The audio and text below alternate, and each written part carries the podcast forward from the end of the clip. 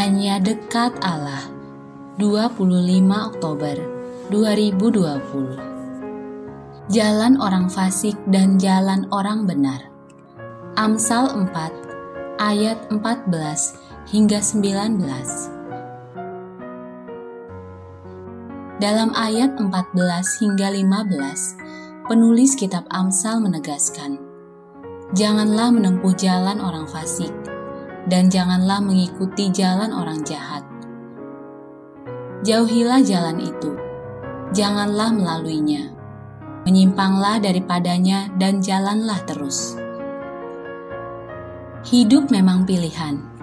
Berkait dengan semua jalan, pilihan yang diberikan kepada kita hanya dua: jalani atau lupakan. Dan penulis mewanti-wanti pembacanya untuk tidak menaruh perhatian sedikit pun pada jalan orang fasik.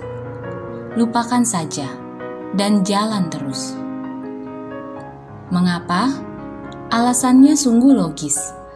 Pada ayat 18 hingga 19, penulis menyatakan dalam Alkitab Bahasa Indonesia masa kini, jalan orang jahat gelap seperti kelamnya malam mereka tersandung dan jatuh tanpa mengetahuinya.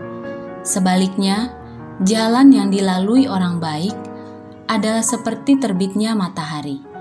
Makin lama makin terang, sampai akhirnya menjadi terang benderang. Dengan kata lain, ngapain capek-capek melalui jalan yang gelap? Dalam gelap, manusia tidak dapat melihat apa-apa. Semua serba gelap manusia pun harus meraba-raba ketika melalui jalan itu. Dan risiko tersandung akan selalu ada. Sekali lagi, karena semua serba tak pasti. Namun, jalan orang benar itu seperti terbitnya matahari. Makin lama makin terang. Semua serba pasti karena serba benderang.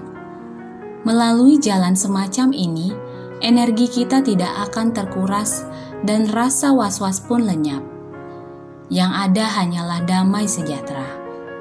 Dan sejatinya, jalan semacam ini memang menyehatkan batin. Ya, pilihlah jalan orang benar. Salam semangat dari kami, literatur perkantas nasional, sahabat Anda bertumbuh.